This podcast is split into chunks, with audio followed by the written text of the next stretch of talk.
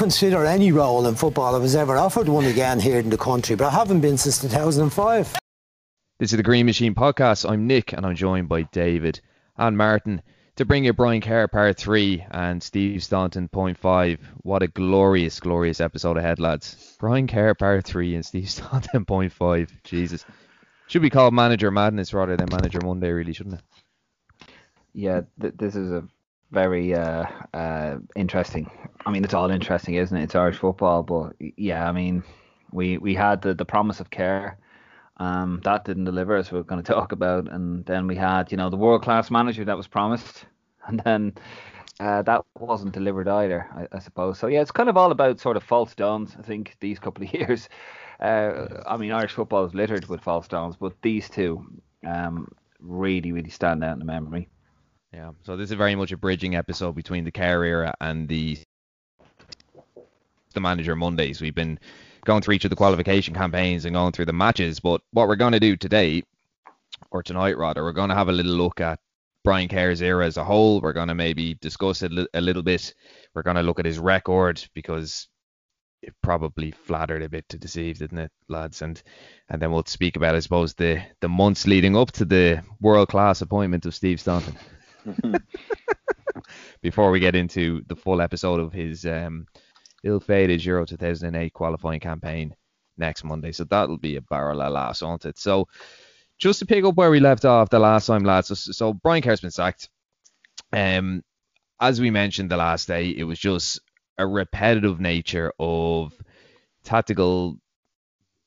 Uh, I was going to say I don't want to curse, but tactical mess ups um, but consist, but but but the same consistent things, wasn't it? Conservative when we should have been going going for it, when we should have been coming out, um, to to maybe score a second goal, to maybe take back, and that did become a feature of Irish football for a long time to come. So one thing that I did mention a couple of seconds ago is Brian Kerr's record, and even if we read through it now, so his his overall record, so 33 games played, 18 games won, 11 games drawn and four games lost. Now, as we said, kind of flatters to deceive, doesn't it? And then uh, we mentioned in the last episode, and this was something that kept popping up again and again and again. Some of the teams we beat in friendlies. So we beat Holland in a friendly, we beat Portugal in a friendly, we beat Croatia in a friendly. But then when it came to, to the competitive games, similar to how it's been for the last 20 odd years, lads, we struggled against the bigger teams. We struggled against the teams who were probably a similar standard to us. And a funny statistic that kind of comes out of all of the Kerr era is that the highest ranked team that we managed to beat in a competitive game was Albania. And weren't they ranked like in the mid 80s or something along those lines back then? Yeah, it was it was actually sorry, it was actually Georgia. And was it Georgia? Uh, it was Georgia and Cyprus uh, at 86th.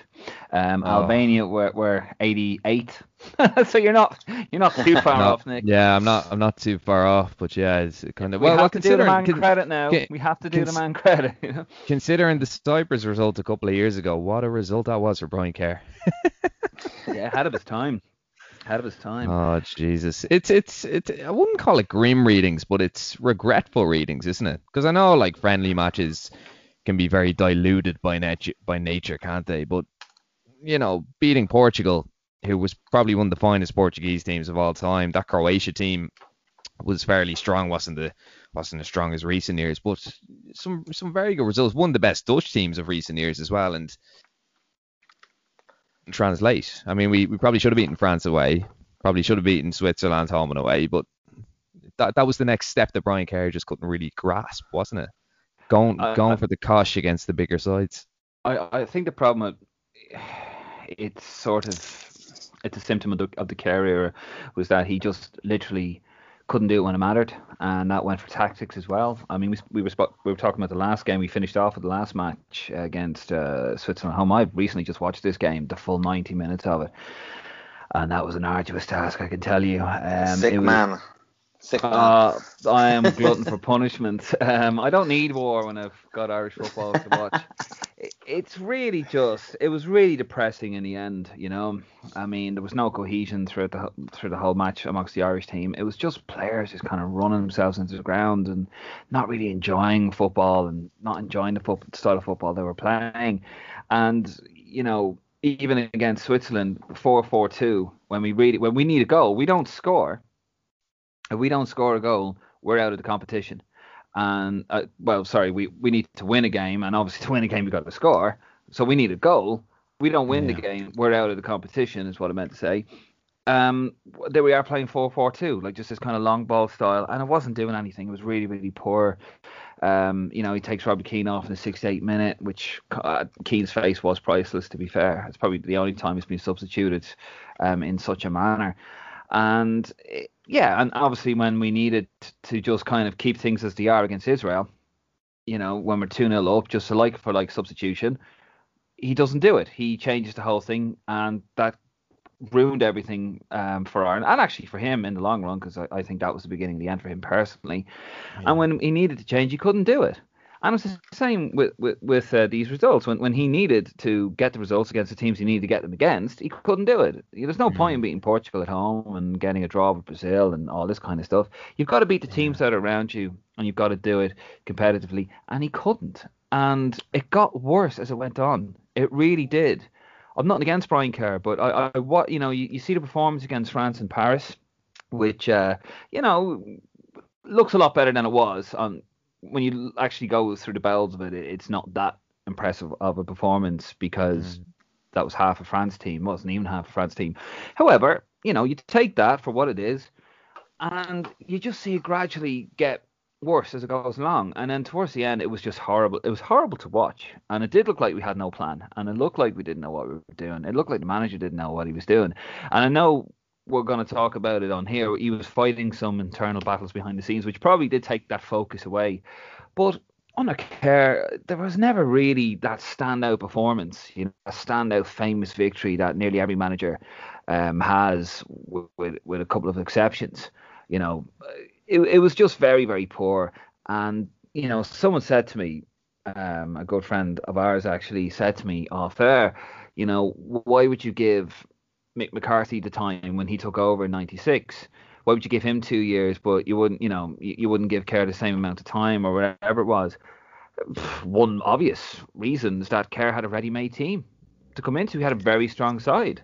That was One our, that was our golden generation, really, yeah. wasn't it? I know, like, look, I mean, I, I, was very young at the time, but I mean, looking back now, I mean, you've got, yeah. let's go through the team briefly. You've Shay Given and goal. You've Steve Finnan right back. He's just won the Champions League. Uh, you've Stephen Carr as well. Was Gary Kelly still still available at the time? Uh, he wasn't really playing. But, I think he, was he retired of, 2006, but he wasn't really playing. No. Yeah, he wasn't really playing much for Leeds, and then you Ian Harte was playing in Spain, but he was still very vastly experienced. And, and the thing is, lads, I mean, even the players are going to name, even the likes of Roy Keane, Damien Duff, Robbie Keane, you, you've you've got the the basis of those lads. But what a lot of maybe younger listeners won't realise is that the kind of unexciting names in that squad. Your Kenny Cunninghams, your Kevin Kilbanes, um, your Andy Reids, your Clinton Morrisons. They were smashing players. Well, Morris was inconsistent to say the least, but they were smashing players. Cunningham, Andy O'Brien was playing in the Champions League for Newcastle. You know, it was. That was a good just, it, it's it's it's tough looking back. It's tough looking back now, given the current situation like I mean, we had several Champions League players, and we had several players challenging for the title every season, didn't we? Damien Duff had just won back to back titles with Chelsea. Shay Given was getting in the the PFA Team of the Year every couple of years. Roy Keane, as we mentioned, he was declining, and this was really leading into his his half season, his last half season with Manchester United. But it was still Roy Keane you know, was still he was still maybe not the driving force that he was in the previous qualifying, uh, the previous World Cup qualifying campaign, but that presence was still was still huge. So this team, and, and the other thing I was wondering the other day, lads, I was only thinking of this myself, like it was an era that kind of, you know, 2003 to 2004 when football is slowly leaving the whole 4-4-2 direct style of play. It's kind of reflective of the Mourinho era, really. with Porto and then Chelsea, where it's gone to kind of a 4-2-3-1. And with international football, a lot of teams are playing with a diamond or a 4-3-3. And if you look at some of the players we had, like I mean, we we Roy Keane available, Graham Kavanagh was playing. I, I know like we've mixed views on Graham Kavanagh, but he was playing very well. To Matt Holland, we'd Kevin Kilbane playing centre mid, and you kind of look at it and you think, could he not have abandoned a striker, gone for Matt Holland in that number ten, or gone for Kevin Kilbane, who was a bit quicker at the time in that number ten? Like there, there there's a lot to there's a lot to be said for his competency at international level, even given the this the I suppose the the trends that were happening in international football and domestic football at the time in terms of tactics and formations and how they were evolving. Yeah, I think he, he never really took risks, her, and I think when you it's easy. Obviously, I love doing these uh, Monday podcasts and looking back because you you can obviously. I think I've mentioned it before. It's always nice. Like a lot of these players now are finished with Ireland, so you can reflect and we kind of remember the players that they possibly became rather than what they maybe were at the time. But so when we look back at it, we think, God, that's a really strong side. Richard Dunne and you know John O'Shea and things like that. You kind of mark them against what they actually achieved in their careers. But I think this is a kind of seismic kind of change for Ireland at the time because I think this is one of the last great kind of squads I think we had with a real solid um, players throughout the whole team. You know, Shay Given, yeah. as you said, was one of the best goalkeepers in the Premier League right? So Roy Keane, I, I, okay, coming I'd towards the end. I'd say, well. I'd say in the world. I'd say in yeah, the yeah, world at that yeah. stage. Yeah, he was. Um, and you know, and he proved that, and we saw we saw that. We always had that reassurance as Ireland fans when um, when Shay Given was playing. But Shay Given, he would be called upon, but he wouldn't let you down. He would make. I mean, he's made some incredible, world class saves in his time with Ireland. Yeah. I mean, he's a brilliant servant for Ireland. I mean, again, though, John O'Shea, like you know, he's just getting going for Man United.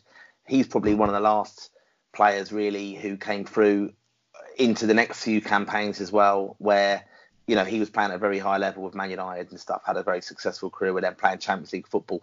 This this squad in a way is littered with a few of those who you know, and even Robbie Keane, Damien Duff, like you said, played at the very very highest level. Yeah. The next few campaigns to come, you'll see. With, with the squads and stuff, a lot of those our players are kind of fading away. Basically, they're not at that high level with their clubs, which then obviously comes to today where we are now. This is kind of the really the kind of decline of Irish players playing at the highest level for their for clubs, which is obviously going to impact on us as well. But um, at, at senior level, it's yeah, Kerr. So Kerr overall, though, you know, I think this is what we wanted overall. Um, we wanted. There was such high hopes that he was coming in because he under he understood youth football, he understood schoolboy football, he knew all the politics of Irish football. I think I said in the last one as well really high hopes. It was what we wanted. This was the idea. You know, the FAI were developing this football for the future development plan. He was very much involved with that.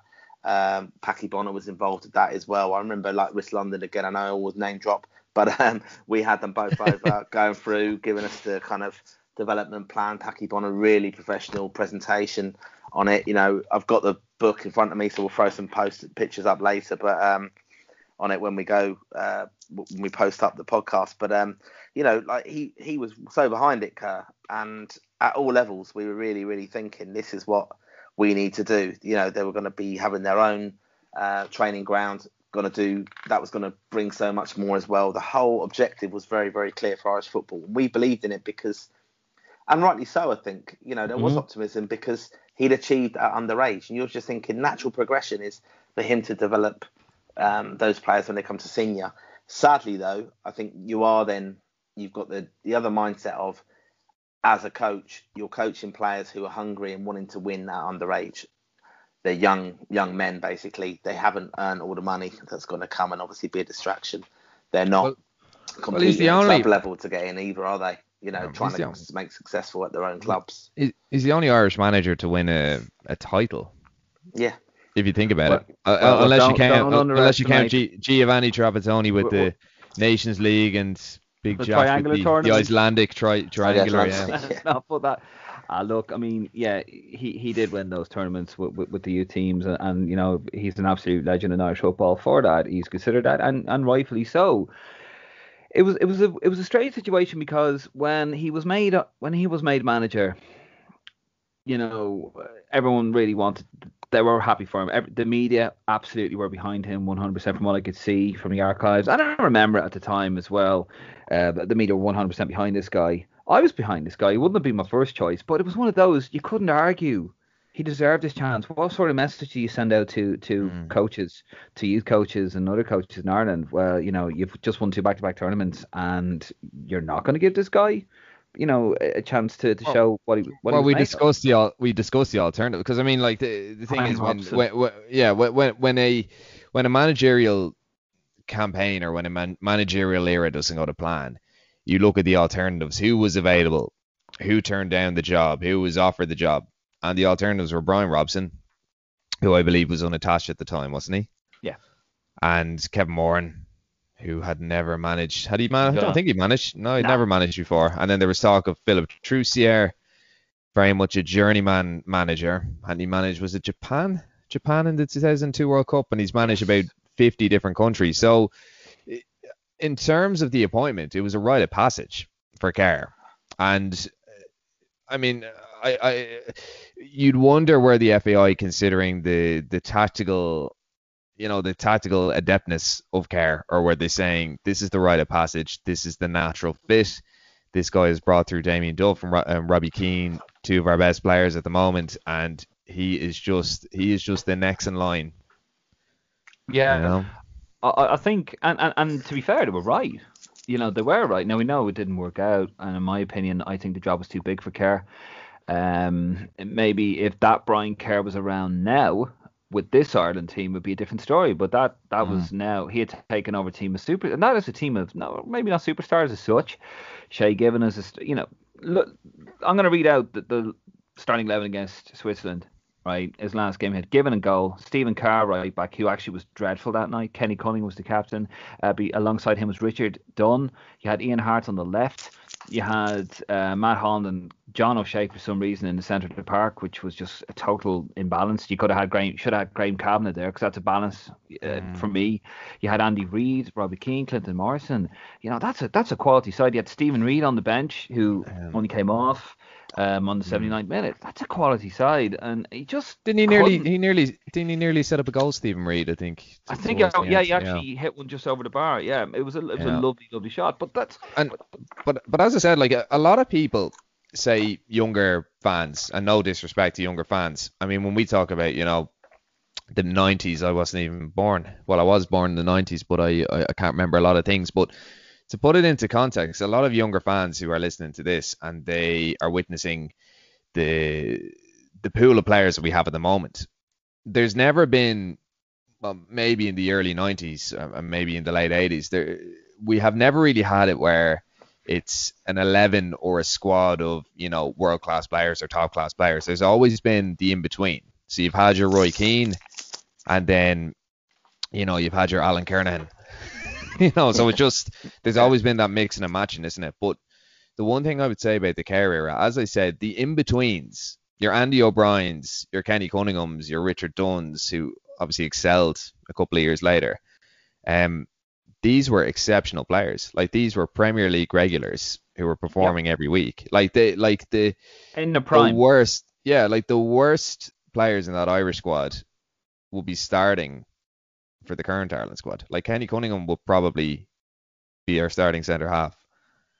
Yeah, and that was you that was a that was a very good side, and it, I mean it wouldn't be as strong as the team that Jack had available uh, to him yeah. in 1987. That was the strong, without question, the strongest starting 11 he could put that that was probably ever put together on an Ireland pitch at any one time. Um, so I, I think the game against Scotland, but it was a very balanced side as well.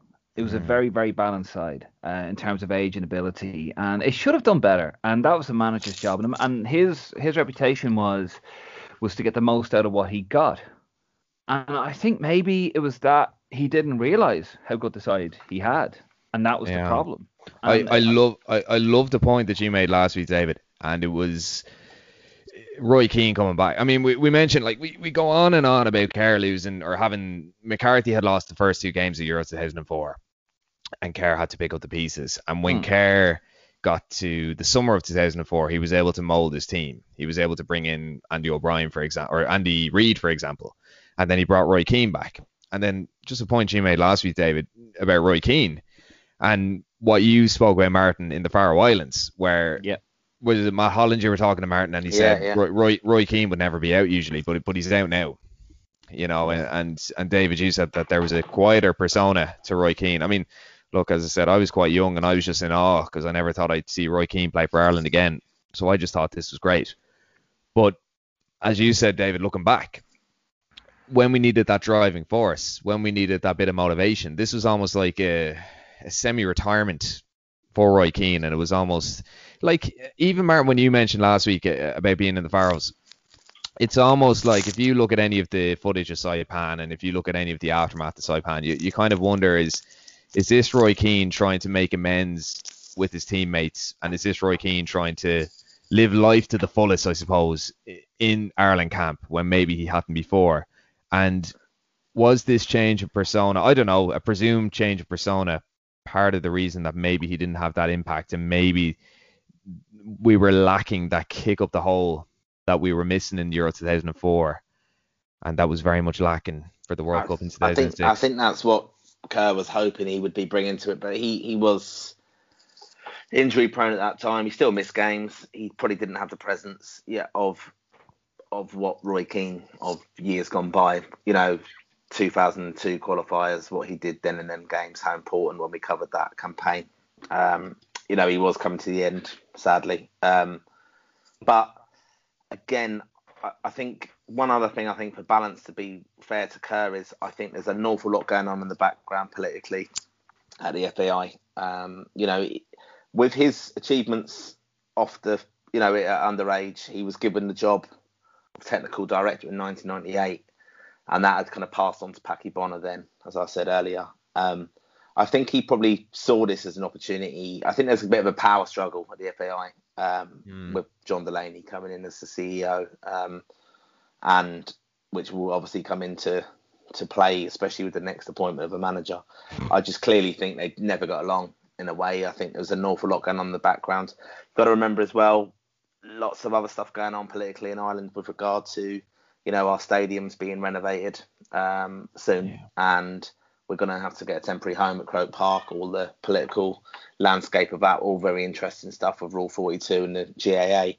was um, Rule 42 under Kerr? Was that was Kerr in charge at the time? Just Yeah. around the time, yeah, and then Yeah. it, It was, and then yeah. it obviously came into play for Stan's game in 2007, Yeah, so against yeah. Wales. It's, it's Um, actually the day after um, Stan is appointed, they get the deal. The IRFU and the FAI get the deal with Yeah. the GAA. Um, obviously, we'll discuss that probably in next week's Yeah. episode.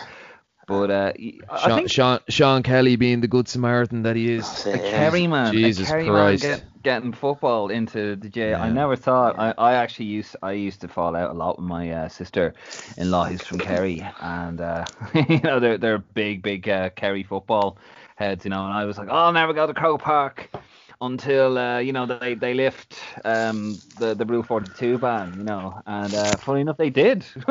Yeah. I'm not saying it's a coincidence, lads, you know, but but anyway, I think as well with, with Kerr the issue um and the problem, another massive issue that he had was that th- there was such a dearth of talent from a technical point of view amongst the FAI. You had Packy Bonner and himself really, and there was no one else to really.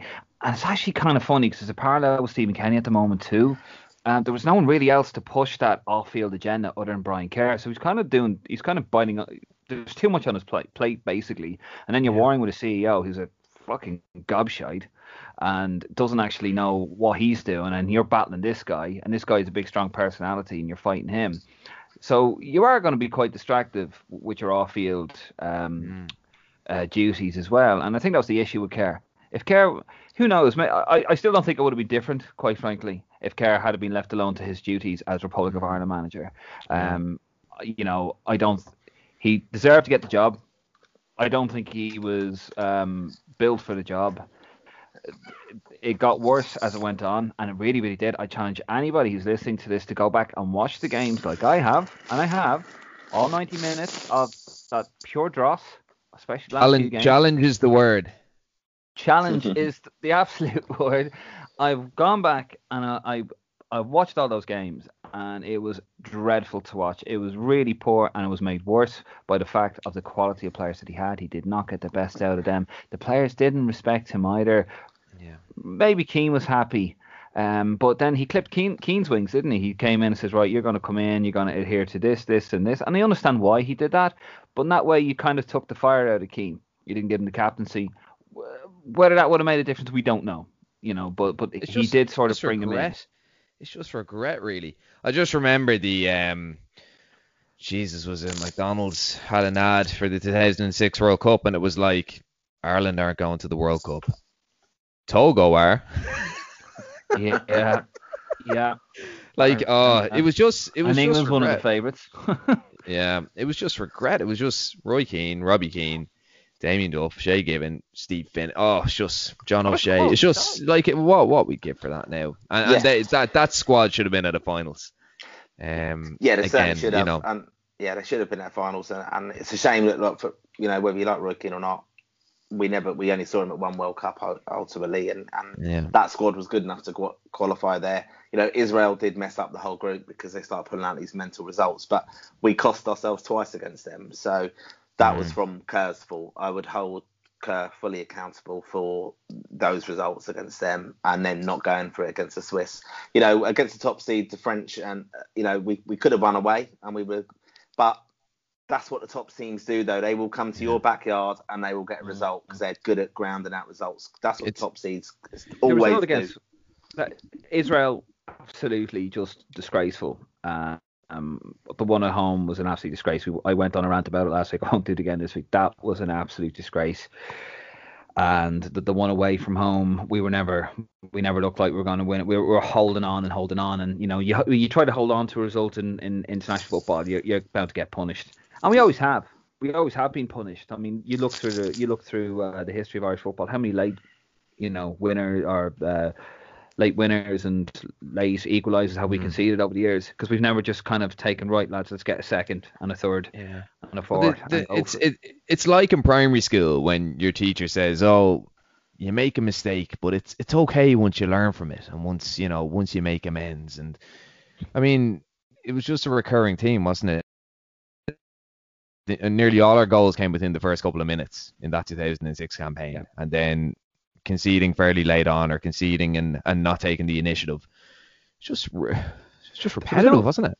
But there was also no style of football, lads. Honestly, go. I, I will challenge anybody to it go was it was it was almost like it was almost like there was an incentive for this these talented players to take the initiative you know take the initiative and and maybe go with i wouldn't say with no instruction because you can see that there was a dire- an instruction to play quite direct and to play quite deep but if you look at Kerr, you, you might think well i've never managed premier league players before Sim- similar kind of argument to kenny at the moment stephen kenny at the moment never managed Premier League players before. I've had all of these lads when they were kids, and they're no longer kids. They're top players. Surely, if I give them the bones of what I want to do, their quality will shine through, and they will take the initiative on the pitch. Like surely that might have crossed his mind, or surely that was part of the plan. I think one, um, and I don't want to sound horrible here, I, and I really don't want to sound horrible towards Brian Kerr or anyone, and I don't offend anybody with it. But I think when you see someone like Brian Kerr and how he communicates, um, now, I think his expertise in football and his knowledge of the game is just unpar- like it's unrivaled. Okay, in Ireland, and we know that. But I think how he kind of goes about things is probably more suited to an underage level when you are all of a sudden a Premier League footballer and you have a Portuguese coach such as um, uh, Damien Duff did, or you've had managers like Bobby Robson uh, and all sorts, you know, modern style footballers, Rafa Benitez for for Steve Finnan, and then you have Brian Kerr going on, and you see how he is on telly. You know, he sounds like a lad down the pub you know, and I don't mean that to sound like I don't want that to sound like Steve Staunton jive by by Eamon Dunphy. Like he looks like a guy in the Phoenix Park, albeit hilarious, but obviously quite you know, quite quite quite a nasty comment, albeit quite funny, but very very nasty. I don't mean that in that same sense. He, but he sounds like a guy down the pub that you'd have a chat with about football, and you go, "Geez, this guy really knows his stuff." And Kerr knew his stuff. I mean, his preparation was was amazing. Um, it was so dossiered and it was forensic and, almost. And let's let's not forget who was his number two, Chris, Chris Hughton. Yeah, exactly, which was a phenomenal appointment. And, you know, he's an excellent manager and he's gone on to, to be an excellent manager. But I just think maybe the way he kind of, you could see, obviously, they would, there would, there would be a plan. Of course, there's going to be a plan because Kerr is a very, very well prepared coach, right? That's one of the things he's renowned for. However, for whatever reason, that just, the players just didn't carry it out or couldn't carry it out or didn't want to carry it out. And we know there, were, there was internal battles. Uh, Damien Duff would come out and say that we played like a pub team. I think it was Robbie Keane or Duff as well. One of them said it. I think it was Robbie Keane that he said that Kerr still talks to me like I'm a teenager. Yeah. You know what I mean? And that for me, that's what I'm kind of basing that a bit on. Okay, I've never met Brian Kerr. I've nothing against the lad, but I yeah, think this is just this is from the horse's mouth though, and and this yeah. shows perhaps a lack of growth, doesn't it? Yeah, and uh, you know, it's just when when you've never sort of like gone outside of Ireland prior to this, you've never managed outside of Ireland, you know. Um, obviously Delaney um, kiboshed or the FAI kiboshed. Andy Roxburgh wanted him to be part of a technical um, UEFA technical development scheme, yeah. and sorry, technical analysis group and the FAI stupidly said no, you can't do that, which is ridiculous. That sort of that's the sort of thing you need to develop and grow because you know he'd never managed outside of Ireland up to this point, and it's good to go to different countries and meet different people and learn and grow and develop as a player and a manager. And he probably didn't, he probably hadn't done that, you know. But I don't, I'm not taking away from his, as I said, from his ability as a coach, um, whatever. But maybe in terms of communication, it would have been better to maybe go to different places and, and try to find out new ways of doing this. I think it's a very good point that you make that, you know, our, our better players there are going back to their clubs and they're dealing with really, really experienced managers and innovative managers. Whereas this guy's still coming up with stuff, probably. We don't know for certain, but you know, he's coming up with stuff and he's had them for a long time and he's probably still doing the same old kind of thing.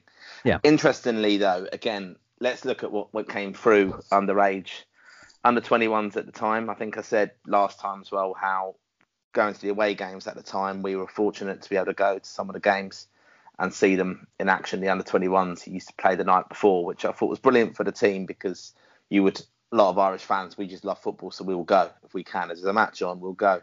And I remember going to the Cyprus one in October 2005. And this is again, let's remember, Don Givens was our underage under 21 manager then. I Jesus. in a lovely I, I remember this vividly for two really key things.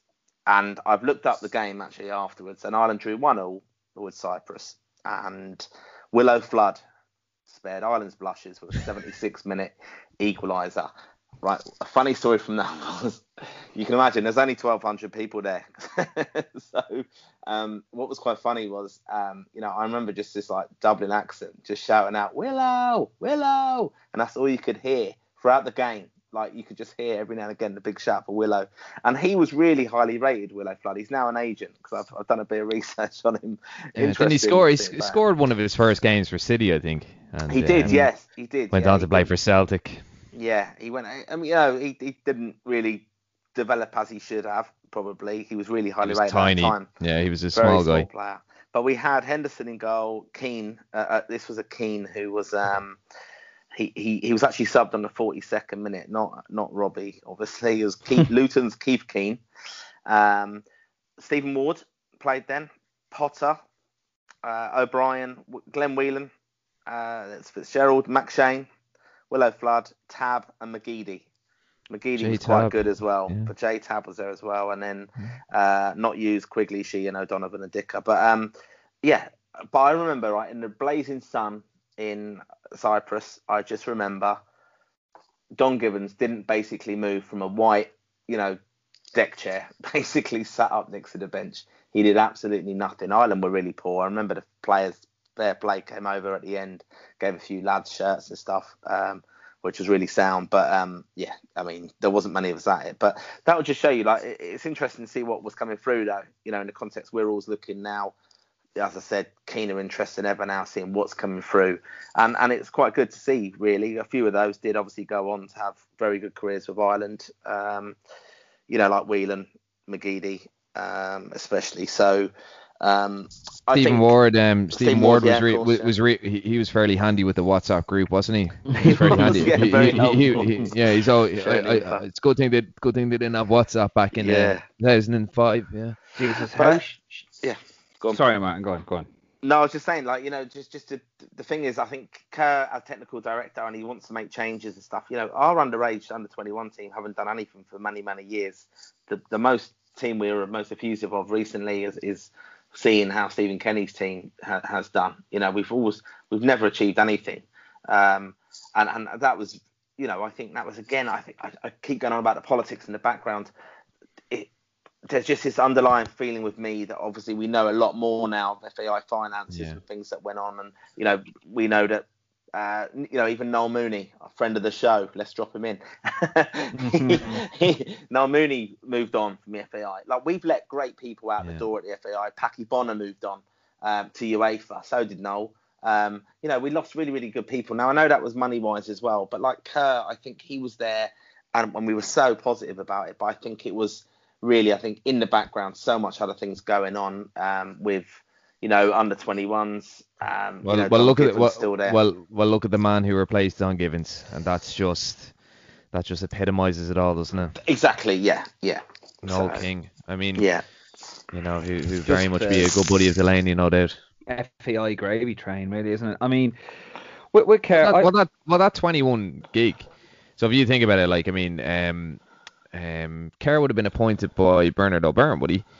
Yeah. The yeah, to, to the underage setup. So I mean, yeah, he was actually 96 when he he was appointed. So if you look at Kerr and then all of a sudden it's Don Givens and Don it wasn't even Don Givens' appointment. It was more so Don Givens' contract constantly being extended and then Noel King coming in for the guts of 10 years. So that 21's job is is a bigger gig than people think, and it was almost treated by the FAI under a certain era as um, you know, we'll, we'll, sort out one of our own and put them on a nice little wage. And it doesn't matter uh, how good they are at developing players. It doesn't matter how they're going to perform this job. We'll, we'll put them in there and we'll keep extending their contract. Yeah. Same thing with the women's football as well. Was like Noel King was manager of them for a while, wasn't he? So that's just the way years, we looked at yeah. it underage. We just looked at it that they're a, they're a secondary thought and stuff. You know, like I think even uh, I'm not sure under Mick was it that we had like his assistant basically used to be in charge yeah. of the under 21s, didn't yeah. he? Yeah. Ian Evans, yeah, so that's right. And that Morris a, Setters before under under um, in a way, Jack, yeah, yeah, yeah. I mean, no real problem with that if you're going to link the teams and be very closely linked to them. And I think that's what Mick did very well. I think we alluded to it before when Kilbane said when he was in the under 21s that he could see the seniors, and he and they used to play against them, and you were shown really that this is where you want to be. So you better start proving yourself. I like that idea. I think that's that's kind of you know encouragement for them. But we were just amateur again, just so below the surface of our mm. senior football. We're very amateur. We had a lot of hope with Kerr because he got success elsewhere, but I just think he wasn't yeah. really. Uh, what's a weird thing though for me, even listening to you, you, talk about it, all of you, like you know, David and, and yourself talk about it, Nick. Um, I think it's weird if Kerr hadn't put his name forward for it though and, and didn't want a job, we'd be going, oh, look, he'd always be questioned as well. You, you've never done it at a senior level, so what do you know? Because it would that would be seen to undermine the senior manager, I think. Yeah. So the fact he did it with a good generation, but he didn't achieve ultimately is a sad thing. And then obviously we know what comes next. Yeah. So if we talk about the aftermath of the Kerr, the Kerr sacking, so some interesting men getting put forward for the job once Kerr left. So Martin O'Neill who of course was Celtic manager at the time, or had he just left Celtic? Uh, no, he was on sabbatical from May because um, from his, Celtic, his wife, his wife, yeah, yeah, his wife was ill, and then David O'Leary. So again, any younger listeners, David O'Leary had this was only a couple of years after getting Leeds to the Champions League semi-final. So no other Irishman's done that, to my knowledge. And then the recently retired Roy Keane. also linked with the job. So O'Neill did rule himself out, out of the job. Of course, he was on sabbatical. Um, I don't know if, why I thought he was still with Celtic at the time. 2005, I suppose he left before going to Villa, taking over from O'Leary. O'Leary was still Aston Villa manager. And uh, Martin, you did quite a bit, or sorry, David, you did quite a bit of research into fire between between Brian Kerr and John Delaney, kind of in the aftermath of, of the sacking. Do you want to talk us through some of that? Because you did quite a bit of digging there, and it's very very interesting because it does foretell the next couple of decades or so.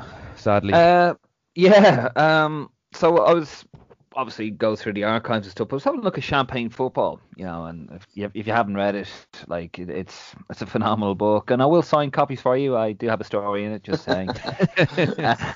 um, I'm the star of uh, that particular book, but uh, yeah, so I thought it was a little bit like Kirby Delaney.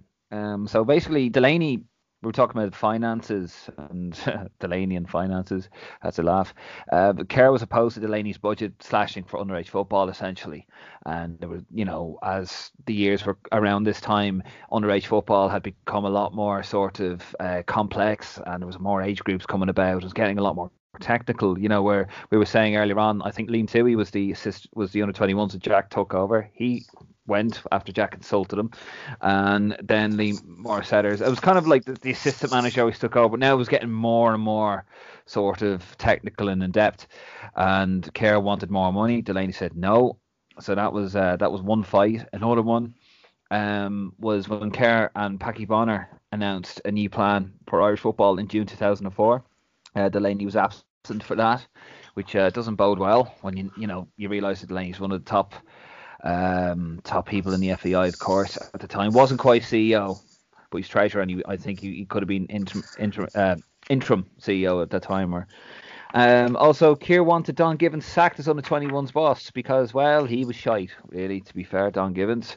Um, a legendary striker, but a terrible under 21's manager.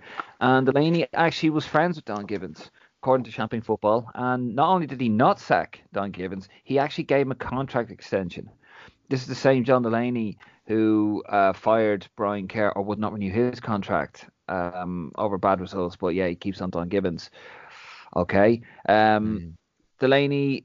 Then we, we were talking about an under 21s game there, Martin, against Cyprus. Um, in the under 21s game against uh, Israel in Tel Aviv, um, Delaney basically the um, the Blazers were sat um, in a different part of the stadium then than Kerr and the national team um, were in the other part of the stadium, and basically Delaney showed angry text from Kerr to fellow board members berating him because the Blazers were were in the shade and the senior team were in the blazing sun. And uh, yeah, you know, probably not the most ideal um, preparation that you need. Uh, also, Brian Kerr had attended a gold charity event in Dublin with Bertie Ahern, the Taoiseach at the time, and he wore his Pats jersey. Of course, we know Kerr's a Pats man through and through, and the Pats jersey had Smart Telecom as a sponsor, and of course Eircom. uh, formerly Telecom Éireann, were uh, the main principal sponsor of the Irish football team at the time, and they put a complaint into Delaney about this, and then Delaney um, forwarded this complaint to Kerr and Delaney had another fight about that, of course. Um, I know and also, as I mentioned earlier on, Kerr was penciled in for a replacing the UEFA Technical Al- Analysis Group by Andy Roxburgh, the former Scotland manager, but was vetoed yeah. by the FAI. And, you know, also, I mean, I agree with the decision that Kerr wasn't kept on as Ireland manager. Um, however, the way the FAI went about it was quite poor, and they had no communication with Kerr for a week after the Switzerland game. And essentially, before John Delaney went out to speak, to the media about this, who were all assembled to basically say we're not renewing his contract. He texted, I think like an, like literally before he went out, he texted um, Brian Kerr's agent to say, yeah, we're we're going with someone else. We're going with a world class manager. Wink, wink. You know, it was just. It was a it was a war of attrition between the two. It's never good. Your CEO and your manager have to get on. You know, maybe Kerr. You could argue that Kerr probably didn't help this because Kerr can be quite, from what I've read of him, you know, very tribal, sort of very um, you know, tells you what he thinks. Kind of not a thing. yes man, in other words, which he's, suited yeah, John not, Delaney down to the ground. Yeah, you know, so we're never gonna get on great there, you know. But in saying that, you know, I mean, look who Brian Kerr was dealing with. So yeah, I, I totally get it. Um, so they, they just never ever got on those two, and you know, you have to remember, lads, when uh, he wanted Brian Robson and the other two board members can't remember them off the top of my head. We mentioned it last week. They wanted Brian Kerr, but he wanted Brian Robson, and he was outvoted two to one. Yeah. So eh, yeah, it was never ever ever going to work, and it didn't clearly. Yeah, and then it brings us on to the famous chapter, the next famous chapter in Irish football, the appointment of that world class manager, the gaffer, the boss. oh lads, something else, wasn't it? Just um, I remember him kind of. Uh, jeez, I don't know who who it was. It might have been our buddy Tom Humphreys. Not actually our buddy. Just um. Yeah, yeah, but, but but I remember a journalist chasing him down into a car, chasing Stan down into a car, and they're like, "Are, are you the next Ireland boss?" And he's like, "Well, we'll just have to see." Big cheeky grin in his face, and it was like, "Oh, this is interesting. This is very interesting because you have to keep in mind." And again, I keep going back to younger listeners. Um, Stan was not the banterful um, meme that he's grown to become at the time.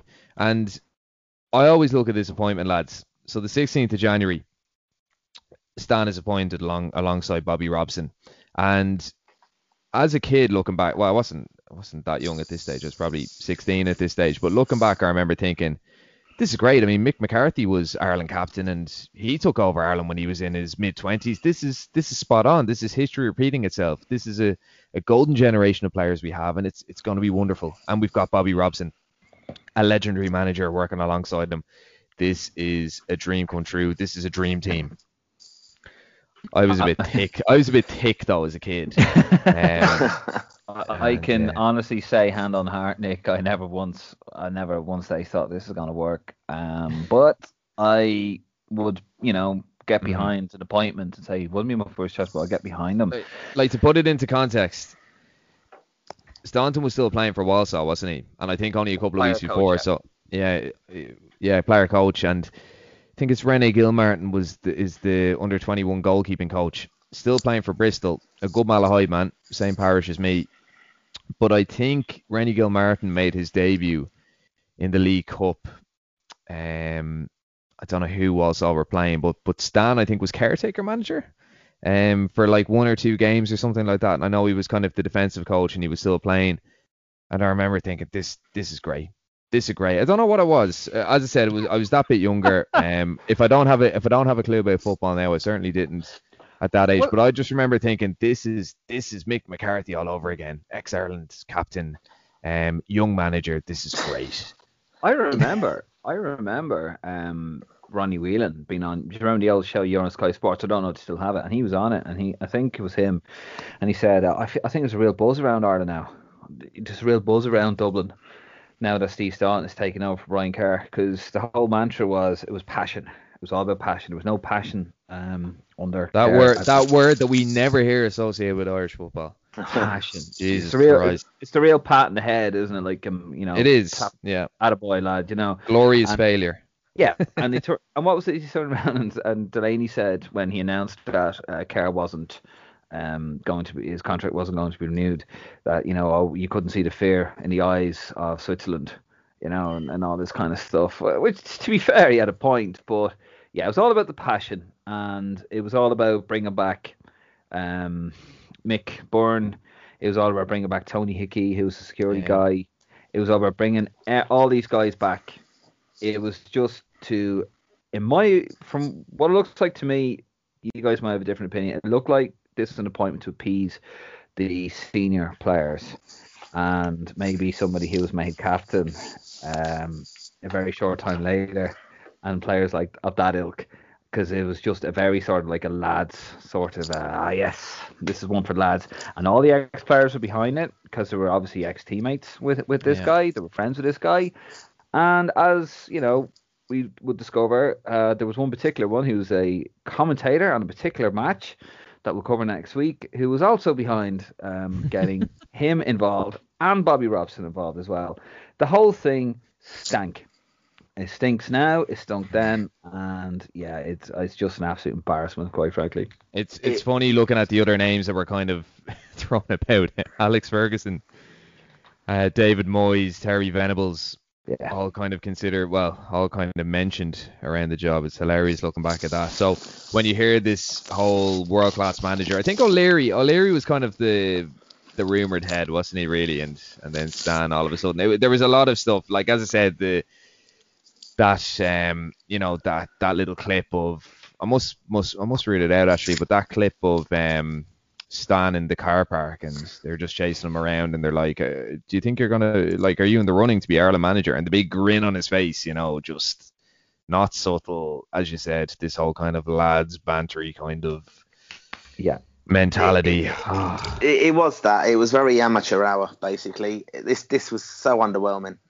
I mean, I went with it, and I was, you know, real passionate about following Ireland. so I'd they'd have loved me. Um, so you know, we were going to be going to games, whatever. And I remember um, we had a West London club meeting where um, we had a very special guest come over, John Delaney, and he was coming over to us and to kind of just you know catch up with the London branch and a bit of a chat with us and stuff like that. And you know, lots of we are in a kind of the venue uh, function room and stuff, all all decked out Irish colours, flags and stuff.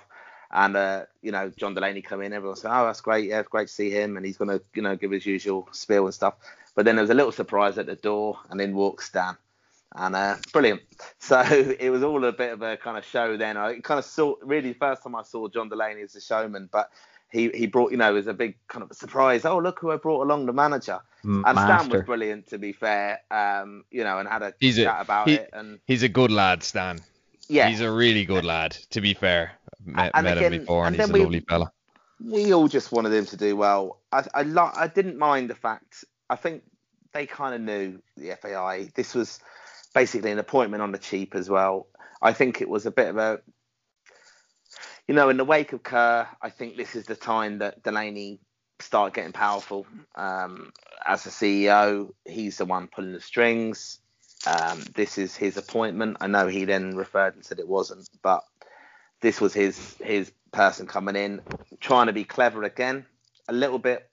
This is a good few years before the trying to be clever with appointing Stephen Kenny and giving him a contract when he's already got Mick in and you're going to be the future manager, and then we'll also bring Robbie Keane in and give him a contract. All these clever little deals going on. This was what was happening there. I mean, yeah, surround surrounding himself with the golden circle, basically. Yeah, Uh, th- basically. this was early. This is early indications of that. It was all And that, then- that shrewd, Yeah, yeah. shrewd All tactical, politics. shrewd All political tactics. Yeah. Yeah. and, and bringing Bobby Robson in was just as you know who's going to hammer Bobby Robson. He's an absolute legend, loved. You know, look, you can't go against his CV.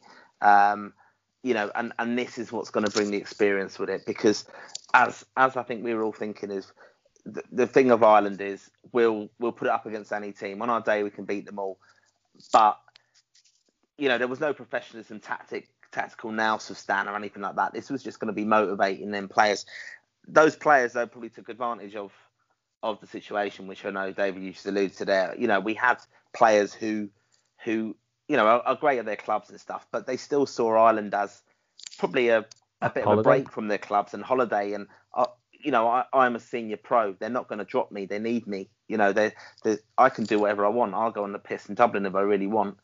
I'll still get away with it, and that, and that's ultimately what happened. Understand? Like you know, lots of stories are, are things. You know, Stan was very much saw himself as one of the lads, and the the professionalism then was gone, and that, and that went again with, um, we, you know, I think that was just the whole thing of, you know, the total opposite of probably what Kerr was trying to do at underage level, Yeah. at technical development level, and also senior level. So, and even Roy Keane in a way. Roy Keane's gone. Would he have stood for all that kind of rubbish? Would he have stood for Stan being a manager? Like, No. would he have respected him? No, he wouldn't have. But that that was what it was. Interesting, you know, like the other names who were kind of supportive of it and saying yes, good idea and stuff. Uh, As I said, everyone loved Bobby Robson, legend. You know, he was brought in politically to kind of you're not going to slate Stan because look, we can always rely on Bobby and stuff. But you know, as Stan said, he was the gaffer, um, and we, as we you know we refer to in the in the in the uh, previous one podcast, and we'll come on to next week. You know how he treated the press, how he he wasn't going to get off to a great start with that.